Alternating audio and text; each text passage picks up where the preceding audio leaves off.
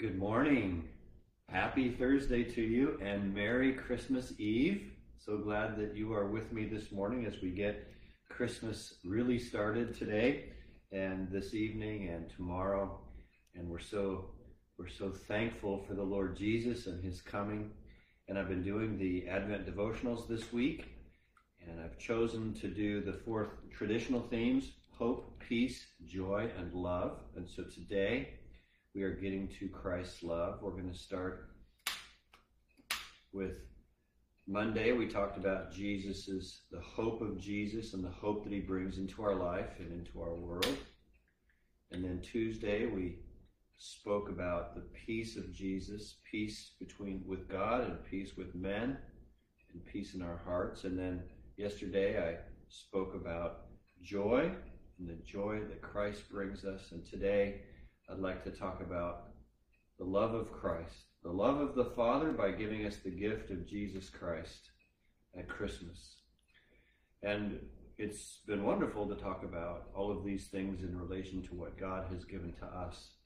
And I'll do that again today as God has given us the gift of his love in Jesus. But I also want to ask a practical question today, kind of to turn it around, and that is how are you passing on the love of Christ in your life?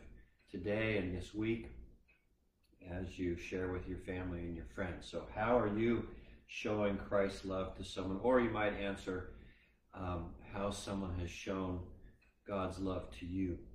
Well, we're talking about um, the gift, God's gift of love at Christmas time. So, what what better verse in the Bible should we use than John 3:16? How about it, right?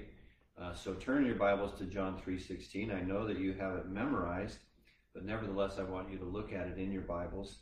We're going to divide it up into four parts.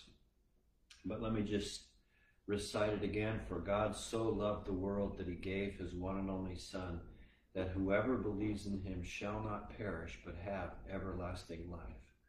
This truly is the epitome of God's love and the epitome of Christmas uh, as we think about it. So, four parts. Number one, for God for God. There is a God. I know that you know that. We know that. He's a loving God. But maybe someone might ask you, how do you know that? How do you know that there is a God? And I love this answer. Well, uh, we know about Jesus, and we can read about Jesus in the Bible, historic, the, the most uh, historically accurate book from ancient times. We know about Jesus. And so, uh, is there anyone else that you would trust more than Jesus to tell us about God. And what Jesus says is that there is a God. Uh, in fact, uh, you might ask, if someone asks you that question, how do you know there is a God? You might return the question by saying, can you think of anyone more trustworthy to talk about spiritual things than Jesus?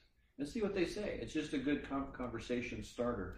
And because we trust Jesus so much, we look at his life, we see how loving he is, we see how wise he is, uh, we see how amazing He is. Is there anyone that you would trust more to tell us about the nature of God than Jesus? The answer is no.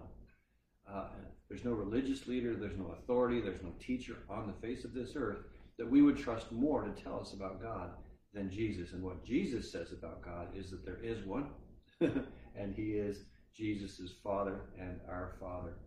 That's the first point. Secondly, of course, God has a Son. God has a son, the one and only son, says in, in, in the NIV. The NAS says the only begotten son. And Jesus used that term because he was contrasting who he was with others who have been called uh, the Son of God or the children of God uh, in other contexts. For instance, the angels are sometimes referred to as sons of God, but the angels are referred to sons of God because they were created. Uh, also, uh, we are sometimes called the sons of God or the children of God. Uh, but in this case, it's because God has adopted us. But Jesus was neither created nor adopted. Jesus was begotten. It's a just a linguistic way of saying that he is just as God is. He is begotten of God. He is of the same nature as God. C.S. Lewis explains Rabbits beget rabbits, horses beget horses, humans beget humans, not statues or portraits, and God begets God. Simple. Jesus is God's only divine Son. If you turn your Bibles over one page to John chapter 1, of course, we have the great John 1 1 and 1 2 verses. In the beginning was the Word, and the Word was with God, and the Word was God. He, that is Jesus, was with God in the beginning. And then verse 14 the Word, Jesus, became flesh and made his dwelling among us. We have seen his glory, the glory of the one and only, who came from the Father, full of grace and truth. Jesus is God's divine Son, the Emmanuel, God with us. Praise God. He God sent his one and only Son, his only begotten Son, to us on that very first Christmas morning. That was the gift of love right there. Now, part three God did so out of love. He sent his Son out of his nature of love. For God so loved, it says. Listen, whenever you talk about God, always say this God loves, because that's his true nature. God loves. Don't ever forget to talk about God's love. First John 4 8 says, God is love. In fact, let me just read 1 John 4 8. It says, um, Whoever does not love does not know God because God is love. This is, this is his nature, this is his character. God created love itself. It was his idea in the first place. And what defines God's type of love is giving. Sacrificial giving, in fact, not just not just doing it, or I'm sorry, not just saying it, not just speaking the words, but actually doing it. Sacrificing something in himself to show how much love he has. Uh, and what did he give? He gave his son, his very own one and only son. Continuing on in 1 John 4 9, it says, This is how God showed his love among us. He sent his one and only Son into the world that we might live through him. This is love, not that we loved God, but that he loved us and sent his Son as an atoning sacrifice for our sins. This is one of the greatest Christmas verses of all, right here. 1 John 4 9 and 10. This is how God showed his love. He sent his Son into the world. Christmas, right? Christmas time, he was born for you and for me, born to die.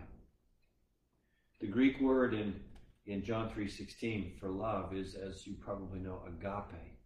It's a very special word. It's a very precious word that we have in the New Testament. And it's a special God type of love. Sacrificial, unconditional love. That's what agape love is. It is love in action. 1 John 3:18 says this, "Dear children, let us not love with words or tongue, but with actions and in truth." But with actions and in truth. Who taught us how to do that? God taught us. Because God was the very uh, originator of agape love, love in action. And he modeled it for us on that first Christmas morning when he sent Jesus Corey and I last night spent a little time watching some home videos of when our oldest daughter Rachel was two years old, and what a what a precious time that was watching those videos. And and one of the things that I thought about as I was watching those videos was, oh my goodness, that took a lot of work, being parents to a two year old, and we're running around doing this and doing that, and we were having a birthday party and and showing videos of of Rachel uh, enjoying time with her friends and all the things that we'd said. I just think that it took hours and hours and hours to to do all of that, and it just it made me tired just watching it, right? But I but I thought, you know what? We did it out of love. We we gave of ourselves out of love, just like God taught us to do at that very first Christmas as He gave up His Son. And now the last part of this is that God so loved the world. The world. And implicit in that is that he loved every person in the world. Not just that he loved like the planet, which he does too, but he loved every person in the world. That's the point. And not just some people. He didn't just love the powerful people or the rich people or the so called pretty people. He loved everybody, every single person on the face of the earth that he's ever created. And of course, the second implication is that he loved them as sinners because that's what they were. Otherwise, Jesus wouldn't have had to come to this earth to be born to die. So God not only loved everybody, but he loved us in our sin. Romans chapter 5, please turn there. The last verse that I'll go to this morning. Romans chapter 5, verses 7 and 8 says it like this Very rarely will anyone die for a righteous man though for a good man someone might possibly dare to die. But God demonstrates his own love for us in this while we were still sinners, Christ died for us. You see, that's how much Jesus loved us. He saw us in our sin. He came, He lived with us, He taught us, and then He spread out His arms and He died out of love for us. Amen. That's the gift of Christmas. Jesus born to die. There's so many great Christmas hymns that have great theology in them. And one of them that I love is Come Thou Long Expected Jesus. Come Thou Long Expected Jesus, born to set Thy people free. From our fears and sins release us. Let us find our rest in Thee. Here's the third verse. Born Thy people to deliver. Born a child and yet a king born to reign in us forever. Now thy gracious kingdom bring. Jesus is the love. We light the candle of the love of Jesus today because he was born to die for us who are yet sinners. Praise God. That should touch your hearts today. If that doesn't, nothing will. And so I'm asking the practical question then how can you turn that around and bless others and pass that on to someone else today or this weekend or this week? Well, comment if you will, or just or just think it in your hearts. Uh, we can do so much more, can't we? We can love so much more fully uh, because of the strength that God gives to us in all of this: the hope, the peace, the joy, and the love. It's all ours. And now, now we turn it around this Christmas and give it away. Amen.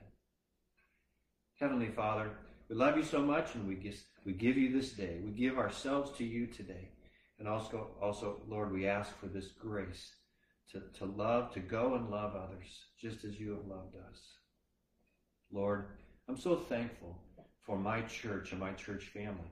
I'm thankful for my friends who are tuning in today and worshiping you together with me this Christmas Eve 2020.